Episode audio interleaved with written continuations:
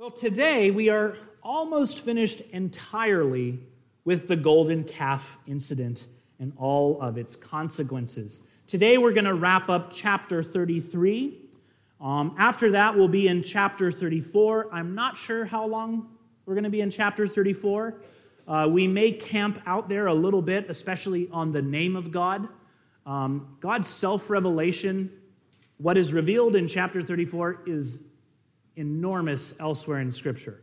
Um, it's just commonly repeated all throughout the Old Testament and the New Testament, God's self revelation to Moses. So I'm not sure what exactly we're going to do in chapter 34, uh, but we may stay there a little bit. After that, we'll look at the renewal of the covenant at the end of chapter 34. And then beginning in chapter 35 all the way to chapter 39, Exodus switches back to the tabernacle namely the making of all the items in the tabernacle. Now, we'll probably go, it's, uh, it's a total of five chapters. We're probably going to fly through five chapters in maybe a sermon or two, which I know you may not believe me yet, but, but I think we may do that. And the reason is because a lot of the material there is like almost verbatim repeated, except for things are being built. Let me give you just a, a flavor of this. For example, Exodus 36, verses beginning in verse 8. And all the craftsmen among the workmen made the tabernacle with ten curtains. They were made of fine twined linen and blue and purple and scarlet yarns with cherubim skill, skillfully worked. The length of each was 28 cubits, and the breadth of each uh, curtain, four cubits. All the curtains were the same size. He coupled five curtains to one another, and the other five curtains he coupled to one another. And and on and on it goes, and it, it kind of repeats everything we read in the instructions, but now it's just telling us that it's completed. Now, it's still the Word of God, okay? It's given by God for a purpose. We will go over it, but probably not as in great of detail as we did when we looked at these instructions for the first time. After that, we have chapter 40, which is putting everything that has been built together, setting up the tabernacle, and God's finally coming down and dwelling with it. And then we are done with Exodus.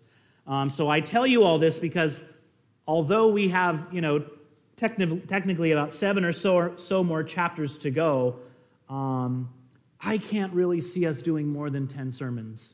Perhaps you, I'm sure you can uh, totally see me doing more than 10 sermons. I'd be a bit surprised. Maybe you wouldn't be.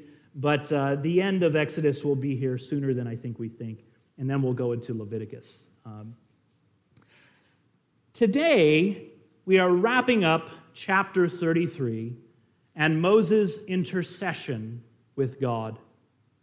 We saw at the end of our text last week in verse 14 that God grants Moses' third petition to go up with Moses and Israel personally into the promised land, saying, My presence will go with you, and I will give you rest. Now, from the way I preached it, it might seem like that was the end of the matter right there. Um, perhaps everything's back to normal. He finally got his prayer request. Um, and yet, from our scripture reading today, we see that this intercession, this dialogue between God and Moses, actually continues for quite a bit longer. And in fact, Moses even has some new petitions for the Lord. Well, I chose to deal with this latter portion of the dialogue in a sermon of its own um, because there are many aspects of this portion of the text, some big, some small, um, that are maybe not terribly difficult, but they need a bit of unpacking. They need to be thought through, and I figured we would just do this in a sermon of its own. For example, just consider what are we to make of God's telling Moses that he shall not see his face? Particularly when just a few verses before that, in verse 11, we were told that the Lord used to speak face to face with Moses as a man speaks to his friend. It's not terribly important, uh, terribly difficult to unpack that, but it needs a little unpacking. How should we understand that? How should we not understand it? There's a lot of things like that in this portion of the text. Furthermore, in the bigger picture, what are we to make of Moses' words overall in this latter portion of the dialogue? Quite frankly, I confess to you, I was very puzzled at first as I came to look at this. it almost seems as if the bold, courageous man of faith Moses that we've been uh, I've been commending to you as a model of bold prayer now maybe falls into doubt, maybe despair. Is he asking for signs from God? Strangely enough, all of this after God has answered his prayers already? What exactly is happening here? It's interesting. Just about every commentator that I found sees Moses, uh, everybody's, everyone that I read, they see Moses as a model of bold prayer leading up to our text today. but then in our present text, they start to divide in their opinions. Some are like, well, he did pretty good. He started off good. Maybe, you know, he is a sinner after all. Maybe there are some weaknesses we see coming in this passage.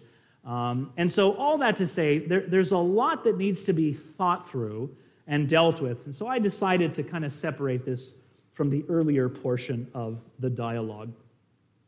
Today, I will argue and hopefully persuade you that even in the rest of his petition, even in the words that we have read today, still, Moses is still a model of faith and prayer for us. In fact, I will argue he is a model of very, very bold faith, perhaps the boldest kind of faith that can be found. Spurgeon says Moses' request was a large request to make. It's kind of putting it very mildly. He could not have asked for more. Why, it is the greatest petition that man ever asked of God. I beseech thee, show me thy glory. What else can you ask besides that? I think that's true. I think ultimately Moses' request in this passage comes from a heart of very bold, very confident faith in God and not doubt or despair. You know, sometimes people ask for things very boldly when in reality they are asking out of doubt. I would put Gideon in this category. He technically asks for miracles, right? There is kind of a boldness to put out a fleece and see if, uh, if God will work a miracle for you. But he was ultimately motivated by a doubt that could not accept God at his word, right? At other times, people ask for a bold thing from the Lord but for wrong reasons, for wrong motives. I think the mother of James and John would be put in this category when she asked that her sons would sit at the right and the left hand of Christ when he comes into his kingdom. That's a bold prayer, right? I don't think its motive was correct, though. Neither of those, however, is the kind of boldness I think we see Moses here today. I think his is a boldness of faith and a simple childlike confidence that his God will withhold no good thing from him. In this, too, then, brothers and sisters, Moses is again a model of a boldness of faith that we ought to have in prayer for us. Several sermons ago, I talked about the boldness of faith that comes in persevering in prayer, especially in the face of apparent no's from the Lord. When you don't see any answer, you keep praying and you keep praying as the widow does with the unjust judge. That is indeed a kind of boldness. There is another kind of boldness, however. Not just one that perseveres, but one that asks big things of God. Not exactly the same thing. Furthermore, just as so often you and I lack the boldness of persevering in faith, so often we lack the boldness of asking God for big things. More often than not, not only do we not ask God for big things, big things like show me your glory, I, I doubt anyone has prayed that any time recently, but more often than that, we don't even ask for kind of big things. Sometimes we, we ask God just to do the bare minimum of what He can do. But faith, brothers and sisters, has a boldness to it. It has a boldness that perseveres, but a boldness that knows that there's no hard thing for God. And if it's asked according to His will, He will withhold no good thing from His children. Sadly, Just as we don't prevail with God because we don't persevere so often, we see God give us so little because we ask for so very little. James says, You do not have because you do not ask. We might say, You have very little because you ask for very little. You have very little holiness because, quite frankly, you ask for very little holiness. You have very little wisdom because you ask for very little wisdom. Spurgeon says, You do pray, otherwise, you wouldn't be the children of God at all, but oh, for more power in prayer. You have asked for a blessing, why not ask for a far greater blessing? Thou hast done well to pray, but thou shouldest have prayed much more. What blessings are waiting? What treasures are in the hand of God ready for the man who can bend his knee? In our passage, we see that Moses is just such a man. And in this, too, I believe we are to emulate him as well. Well, having said that, let's turn to our text now. There's actually a lot of things we have to unpack before we can kind of even get to what I just talked about.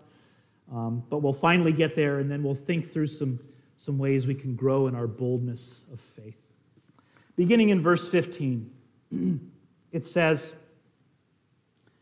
And he, Moses, said to him, God, if your presence will not go with me, do not bring us up from here. For how shall it be known that I have found favor in your sight, I and your people? Is it not in your going with us, so that we are distinct? I and your people, from every other people on the face of the earth. First, notice here again, as we saw last week, the strong connection between God's going up with Israel and Israel's being God's distinct covenant people. Moses says, Is it not in your going with us so that we are distinct, I and your people, from every other people on the face of the earth? Again, to have God's covenantal presence is to be his covenantal people and for him to be your covenantal God. Second, we want to ask why Moses says what he says here.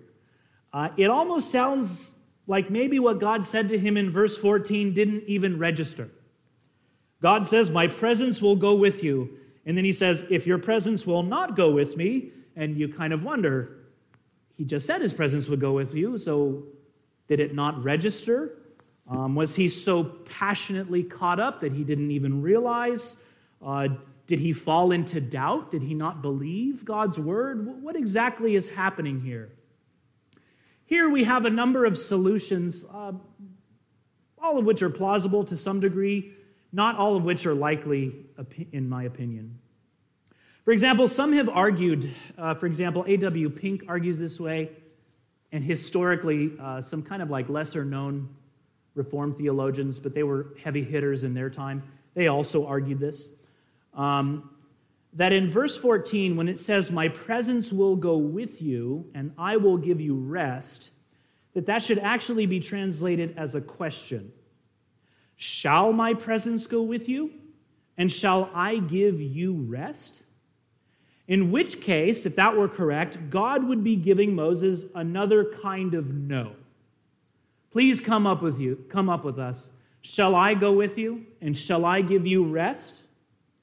In that case, it actually makes sense that Moses would say in the following verse, If your presence will not go with me, do not bring us up from here, because he hasn't actually received God's answer to his petition.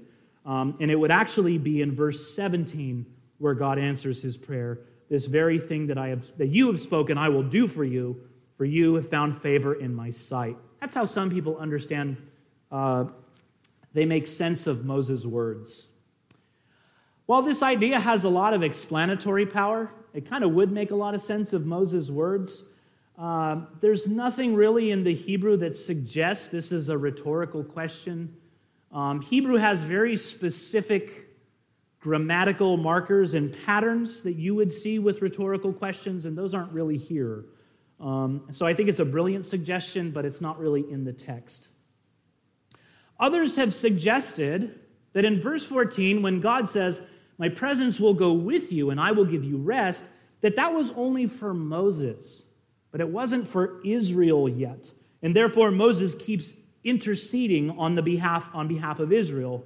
Here, again, I don't really think that really matches up with the rest of the passage. For example, God had already told Moses and Israel to go up together collectively to the promised land. He kind of treats them as one. So if he says, I will be with you, my presence will go with you, um, even if that were spoken directly to Moses, I think it's implied Israel as well. I would take that. Furthermore, if God was saying in verse 14 that he'd go up with Moses, but not with the people, it still doesn't really make sense of what Moses says because he says, If your presence will not go with me, do not bring us up from here. If it was truly said to Moses, but not Israel, I would expect him to say, If your presence will go with me, but not with them, Lord, do not bring us up here. But he says me, so I don't really think that actually solves anything. Could it be that Moses is doubting God's word? He's fallen into doubt here. I find that also hard to believe, since Moses, up to this point, has been amazingly bold and persistent in prayer. Furthermore, God just answered his prayer. And for him to all of a sudden start doubting after God like said yes, I don't know that that would make a lot of sense to me. If he had truly fallen into doubt, I think we would see Moses acting more like he did earlier on in the book of Exodus in Exodus 4. If you remember there, he doubts the word of the Lord that God will be with him. And so what does he do? He tries to wriggle his way out of it any way he can. Oh, Lord, send someone else. Oh, but I can't do this. He's always trying to get out of it. That's not what he does here. What does he do? He keeps on praying. People who fall into doubt don't typically persevere in their petition. So I don't think that makes sense either. Well, what is going on here? Why does Moses say what he says? I think John Gill, uh, I think his, his answer is very astute, and I think it's very correct. He says, Though God had promised his presence, which was the thing requested, Moses could not forbear expressing himself after this manner to show the high esteem he had of this blessing and how worthless and insignificant everything else was without it. Let me read that again. Though God had promised his presence, which was the thing Moses requested, Moses could not forbear expressing himself after this manner to show the high esteem he had of this blessing and how worthless and insignificant everything else was without it. I think that makes a lot of sense. And let me, let me explain to you how exactly those words, those words express uh, gratitude. I think Moses is expressing his great relief and thankfulness. And a way I think we can think about this is if you were to see a child, your child, running towards a busy street when there are cars flying by, and you were to run and to grab them and to stop and to hold them and feel that, that sigh of relief, you might say something like, If you had gotten hurt, I don't know what would have happened to me. You express your great relief by showing how bad the opposite, uh, if, if the opposite had happened, how bad that would have been. You're expressing your relief by talking about that. In this sense, then, Moses, you know, God says to him, My presence shall go up with you. It's as if Moses were to say, Thank you, Lord. Praise God, because if your presence will not go with me, do not bring us up from here, and we would not be your distinct people. I think he's expressing relief by talking about how bad the opposite alternative would have been, though it has not happened. All right? I think that makes sense of the text. Verse 17.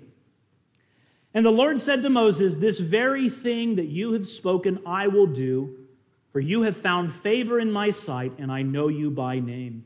Again, as Moses has expressed himself more fully, so the Lord expresses his promise and expands on it more fully. Notice as well, he, he says specifically, You have found favor in my sight, and I know you by name. Moses previously said, If I have found favor in your sight, and because you know me by name, right, please answer my petition. The Lord is saying he will do so because of that. Verse 18 Moses said, Please show me your glory. What are we now to make of this request? Perhaps we might not fault Moses for what he's said up to this point, but has he gone too far now?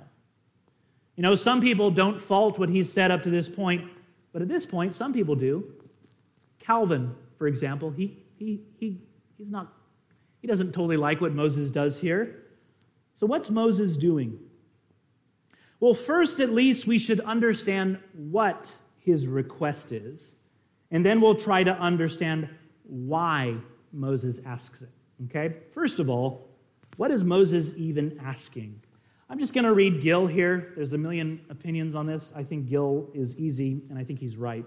He says Moses asks for not any visible luster, splendor, and brightness as a symbol of the divine presence that he had seen before nor the glorious essence of God, as some suggest, which is invisible and cannot be seen, and of which Moses could not be ignorant, nor the glory of the heavenly state, which also Moses must know he could not see, uh, he could not see until he came there, but he seems to mean some visible, glorious representation of God, such as he had never seen, though he had been with God so long on the mountain in the cloud and heard his voice and saw some appearances of brightness and glory.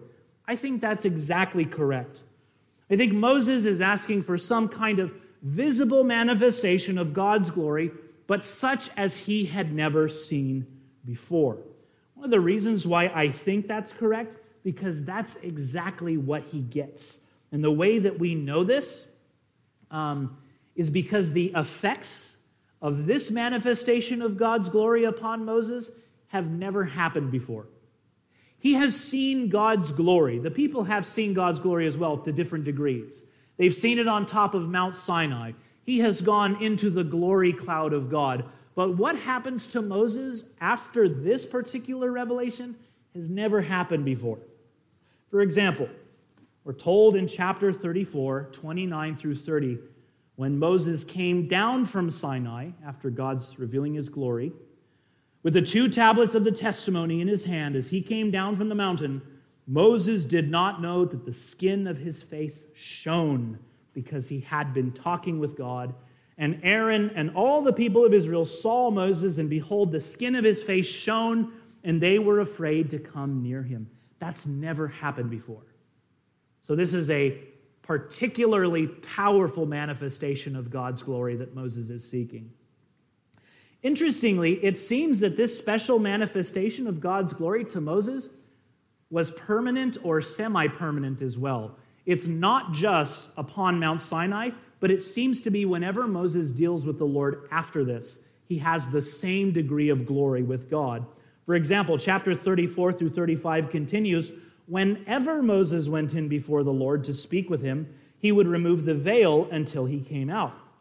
And when he came out and told the people of Israel what, was, what he was commanded, the people of Israel would see the face of Moses, that the skin of Moses' face was shining, and Moses would put the veil over his face again until he went to speak with him.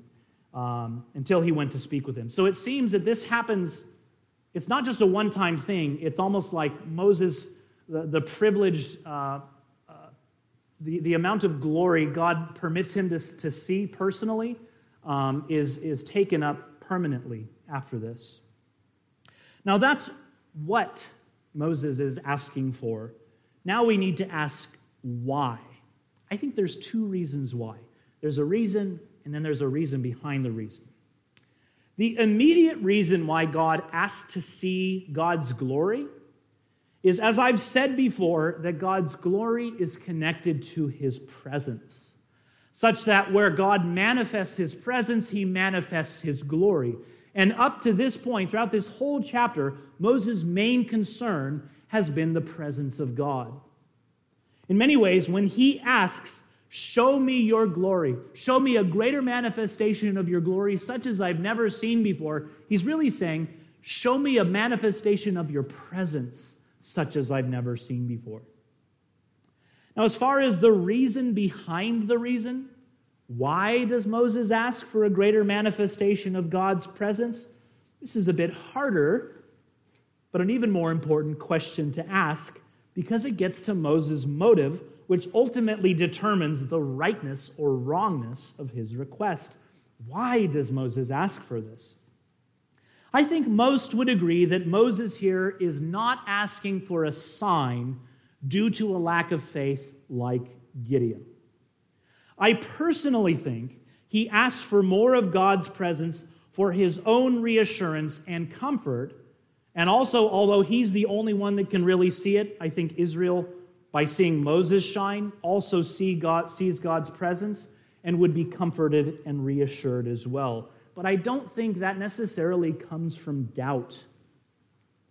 Sometimes we seek reassurance and comfort of God's presence with us, but that's just a part of what it means to be born again as a child of God. We long for our Father's presence. His presence comforts us. And so I do not think Moses wants this um, from a sinful way. I don't think he's doubting. I think it's bold, but I don't think um, it's like he's asking for a sign. Some think that while Moses' motive was not sinful, yet the request itself was perhaps a little bit foolish. Maybe he went too far. Calvin says, Thus far, the desires of Moses had been confined within the limits of moderation and sobriety. But now he is carried beyond due bounds and longs for more than is lawful and expedient. Still, Calvin continues, it is not foolish curiosity which impels him to this, for Moses had no other design than to be animated to confidence whereby he might more cheerfully go on with his charge. So Calvin sees that it comes from ultimately a good desire, though perhaps it's beyond moderation and sobriety, as he says. I'm going to go ahead and, and rush in where fools, uh, uh, what is it, angels dare to tread, whatever, and I'm going to disagree with Calvin. I wouldn't say that Moses' desire necessarily goes beyond moderation and sobriety. It's just incredibly bold. I don't think that necessarily means it's immoderate. I do agree that there's probably some ignorance on, this part, on the part of Moses. Uh, Moses may not fully understand the full implications of what he's asking for, and so God has to clarify okay, Moses, I'll do this, but you can't see my face, right? Otherwise, I'm going to fry you and destroy you. You can't see my face. Um, I don't know that it's necessarily beyond moderation. You know, a child might ask a very bold request of their parent Daddy, can I go to work with you every day? There's a little bit of innocent ignorance there. Well, no, you can't, right? You don't understand. I, I think that's very cute. Um, we wouldn't necessarily say that comes from a lack of moderation. It comes more from a bold confidence in the parent's love, a desire to be with the parent, that's how I would understand Moses' request here. John Gill says Moses, having by his prayers obtained much, wants more, and is emboldened to ask it, and in a good measure had it, as the following words show. I think that's true. I think Moses started out with a bold faith to, pre- to begin with, prevailed with God, and as Gill says, his faith was all the more emboldened to ask for even greater blessings. I know that I have experienced that. Um, when I've seen God answer prayer, that emboldens your heart to ask for more prayer. To say, wow, wow, I guess this prayer thing actually works. I guess God's not lying in his word. Maybe I'll actually take him at his word and ask for greater things and ask for more things. I think Moses' motives ultimately come from a confidence that God is his loving Father who will withhold no good thing from him. And the worst case scenario is God says no. But Moses asks anyway because of his confidence. Spurgeon comments It seems to me the greatest stretch of faith that I have ever heard or read of. It was great faith which made Abraham go into the plain to offer up intercession for a guilty city like Sodom. It was vast faith which enabled Jacob to grasp the angel. It was mighty faith which enabled Elijah to rend the heavens and fetch down rain from the skies. But it appears to me that this prayer contains a greater amount of faith than all the others put together. It is the greatest request that man could make of God. I beseech thee, show me thy glory. I think that's right. Are your prayers bold in any way, brothers and sisters? Perhaps you pray for good things, things according to God's will, things according to God's word. That is all well and good, and you ought to continue to do so. But are your prayers marked by any degree of boldness? Faith, brothers and sisters, has a boldness to it. And if we are to pray, pray by faith and to grow by faith, we need to pray boldly as well. Spurgeon says, When God has heard prayer for one thing, faith comes and asks for two. And when God has given those two, faith asks for six. Faith can scale the walls of heaven. She is a giant grace. She takes mountains by their roots and puts them on other mountains, and so climbs to the throne in confidence with large petitions, knowing she shall not be refused. That's the boldness of faith. I shared uh, with people at the prayer meeting a couple weeks ago. The Lord has been uh, convicting me of weak prayers, which betray ultimately uh, a weakness of faith. I encouraged us, let's pray more boldly. And at one point I said, you know, how about we pray for, for more visitors? God actually answered that today, right? We just have like a, don't look at them. We don't want to make them nervous. But I said, how about we pray for more visitors? And Carlos said, how about we pray for new members? I said, well, let's not get carried away. And he's like, you said to pray more boldly. And I was like, all right, you're right, you know? Let's not just pray that evangelism goes well and we don't get beat up and people listen to us. Let's pray people get saved. Why not? So often, brothers and sisters, the larger the difficulty in our lives, the larger the proverbial mountain, the smaller our prayers. In reality, it should be the opposite. When meeting with a large difficulty, you should come with a large petition before the Lord. The Lord convicted me of this again lately. Um, I realized that um, I realized the way I was praying to God. If I had to preach on a text that I had no idea how I was going to preach it, and it was very difficult, I would pray, God, please just give me a sermon. Anything, I won't be picky. As long as something comes out of my mouth, I'll be fine. If it was a text I was somewhat familiar with and understand, understood where I was going to go, I would pray, God, I pray that you would make this sermon a particular blessing for your people. Would you make this a particularly powerful, encouraging word for your people? But if it's a hard text, a big mountain, oh God, just give me anything and I'll be happy, right? We should do the opposite.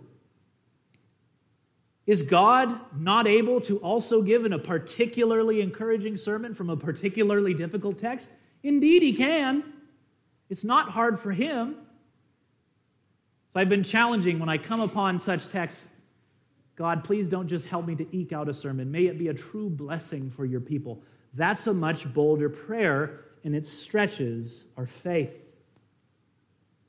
Jeremiah 32 27 Behold, I am the Lord, the God of all flesh. Is anything too hard for me? Oh.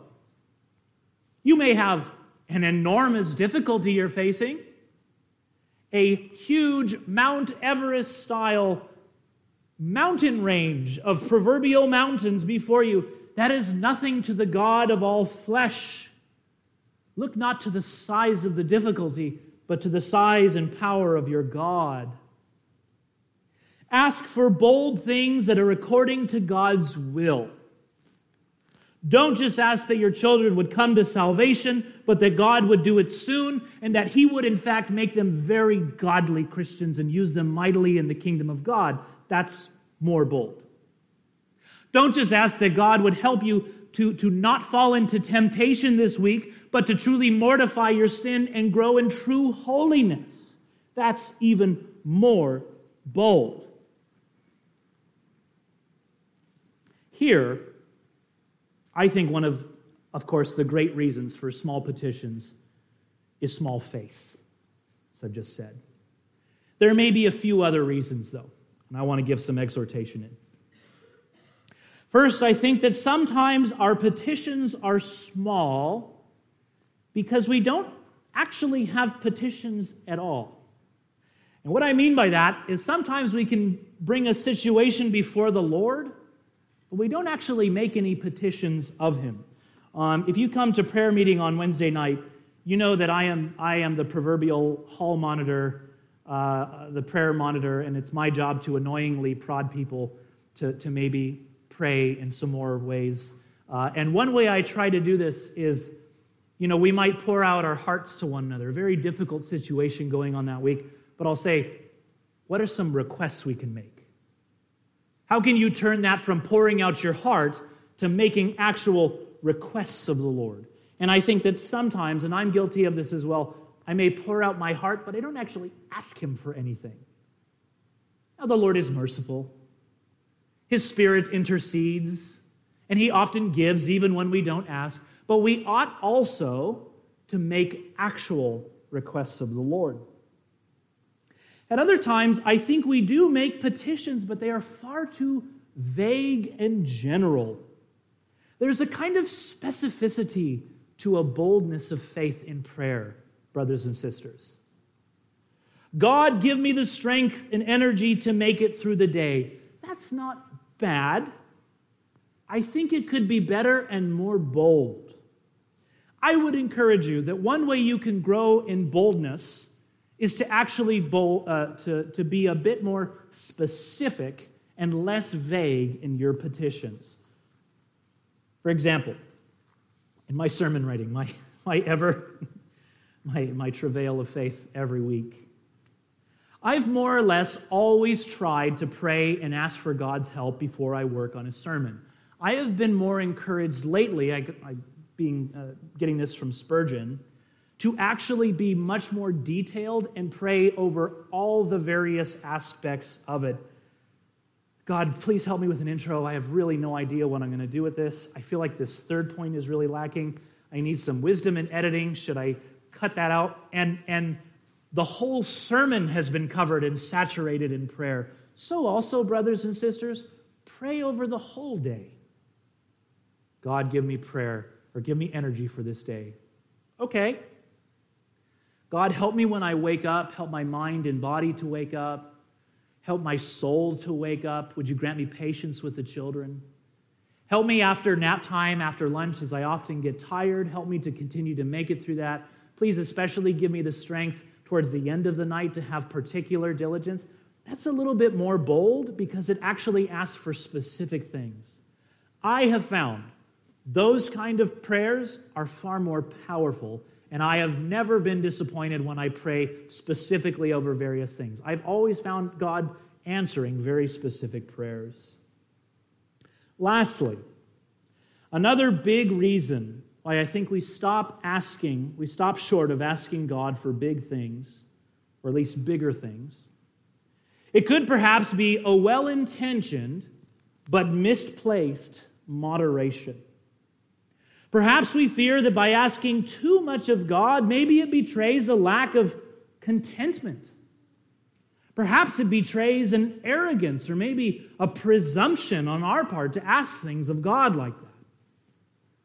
Brothers and sisters, there are many things in which we are to have godly contentment and moderation, but there are many things in which we are to have no contentment whatsoever in this life, so to speak. There's a place for godly discontentment in the soul of the Christian. If you've arrived content at the amount of holiness you've grown in, you should be discontent with that in this life. If you're satisfied with the amount of Christ you have, you should really press on into seeking more Christ. If you're totally satisfied with all the lost souls in your life that haven't come yet to faith, you should really be dissatisfied to pray with that. God is sovereign, of course, but there's a place in which our heart is to still yearn. And so often we don't ask for big things, we don't ask for more holiness, We don't ask for more wisdom because we have a godly, uh, an, an ungodly contentment where our hearts ought to be pressing on.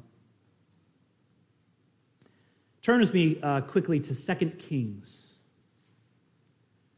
2 Kings chapter 13. I shared this passage uh, at the prayer meeting a few weeks ago, but I want to share it again. 2 Kings 13, verses 14 through 19. I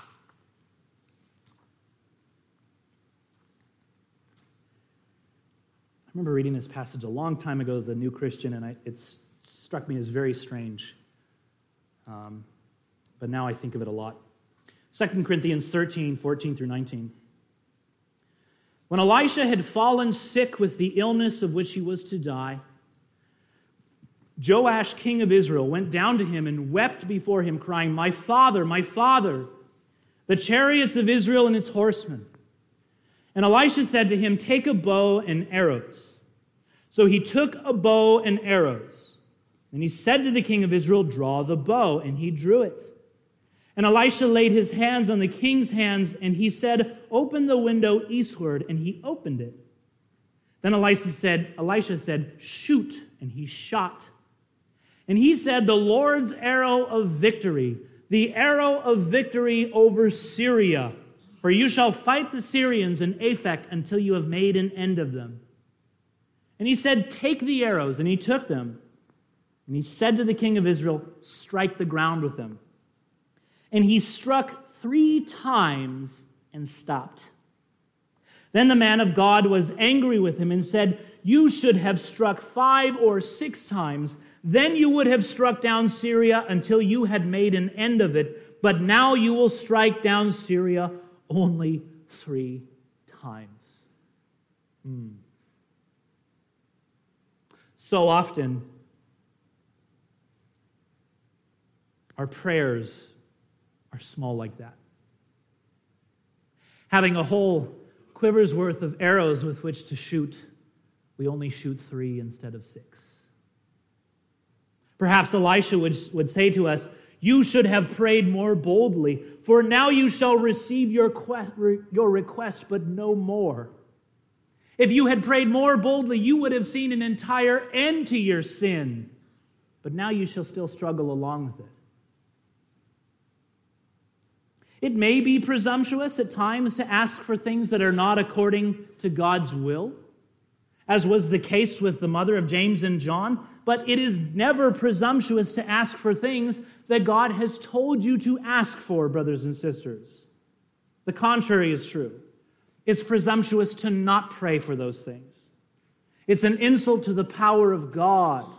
It's an insult to his generous heart that delights to answer prayer when we don't pray boldly for those things that He has told us to pray for. Lastly, and I think for me, this is another big challenge. Sometimes I pray small prayers because my eyes are on the size of my problem and not God. But sometimes I pray small prayers because I have a very small view of God's love. I doubt his generosity. I doubt not his power, but his inclination towards me. I view him not as loving father, but as wrathful judge. John tells us that there's a direct correlation between our confidence and boldness in prayer and our apprehension of God's love for us in the gospel promises. He says in 1 John 5 14 through 15, and this is the confidence that we have toward him. If we ask anything according to his will, he hears us. And if we know that he hears us in whatever we ask, we know we have the requests that we have asked of him. I want my son to have a confidence when he asks things of me, but I can tell you he has total confidence when he asks things of his grandma because he knows grandma will give him just about anything he wants. Sometimes I even say, now, now look, if he's doing this, don't. And she kind of smiles like, okay, I'm still going to be a grandma. And then she just drives away and takes him to grandma's house, right? He has a confidence. My grandmother will withhold no good thing from me. And so he's very bold. And sometimes we have to tell him, She's your grandmother. You need to be respectful. But it comes from, from, from a complete trust that I can trust this woman. There is a total love and generosity for me. And according to John, that is also true with our Father. There's a tremendous confidence in prayer when we are confident with God. Contrary, he says in chapter 4 of 1 John 16 through 18, so we have come to know and to believe the love that God has for us. God is love, and whoever abides in love abides in God, and God abides in him. By this is love perfected with us, so that we may have confidence for the day of judgment. Because as he is, so also are we in this world. There is no fear in love. But perfect love casts out fear, for fear has to do with punishment, and whoever fears has not been perfected in love. Meaning, whoever fears does not full, is not fully confident of God's love for them in Jesus Christ in the gospel. And if you're not fully confident, you're not going to be confident that whatever you ask, God will give you and you will have the petitions you have asked for. There's a direct uh, correlation between the two. Now, why do people lack confidence? It could be several reasons. Perhaps they keep fooling around with sin. One of the reasons why we should hate sin, brothers and sisters, is because it wrecks our conscience and distorts our understanding of God. That's one more reason why you should hate sin. It shatters your confidence. And all of us here know when we have just said something or done something we should not have, we are not very bold and confident in prayer, are we?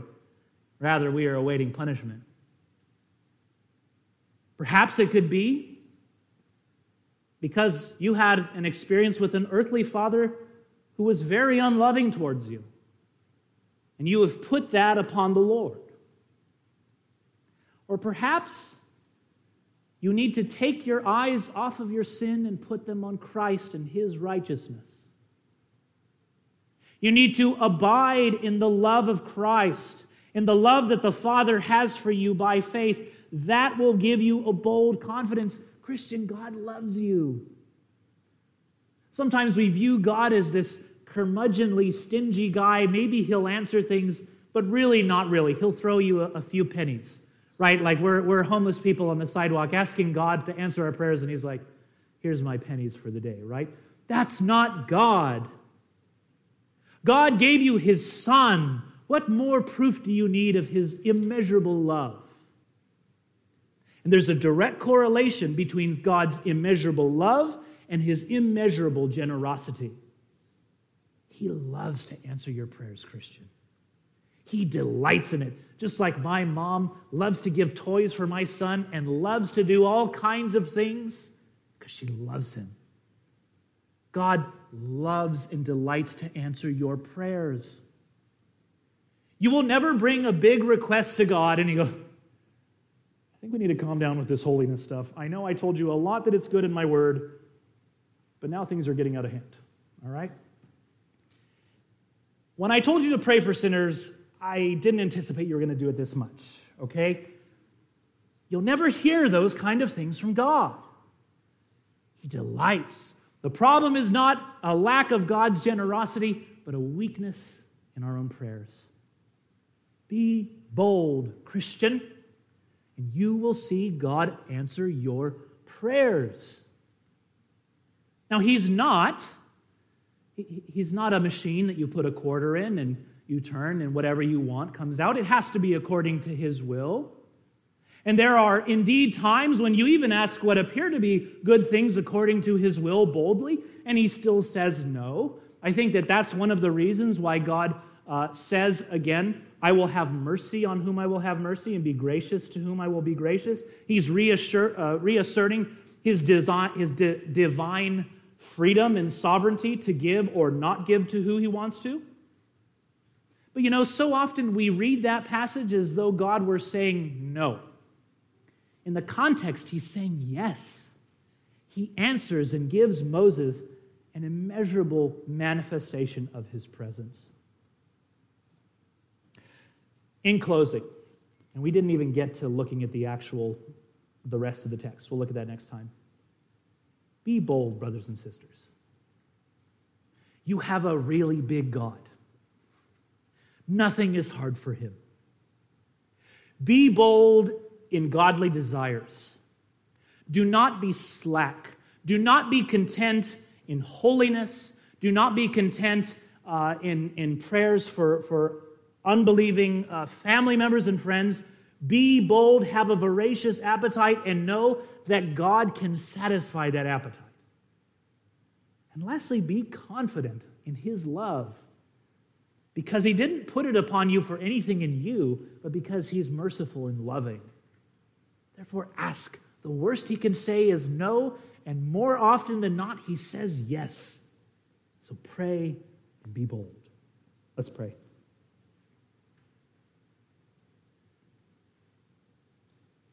Father, we thank you for your great mercies. Oh Lord, we confess and repent of how so often our view of you is so distorted and not according to your word. So often, Lord, we see you really in our own image as small and weak, unable to overcome the difficulties of this life. At other times, we imagine you um, not according to your word as curmudgeonly, um, as, as, as angry towards us when we have received mercy in Christ, and we confess that none of this is according to your word. Oh, Father, I pray for us at Sovereign Joy that you would give us a bold faith, Lord. That you would make us a people who pray boldly, not out of presumption, not out of folly, but out of faith in your word, in a faith in gospel confidence, and in the confidence that our God is the God of all flesh. Would you grant us that, Lord, I pray? I pray all these things in the name of Christ.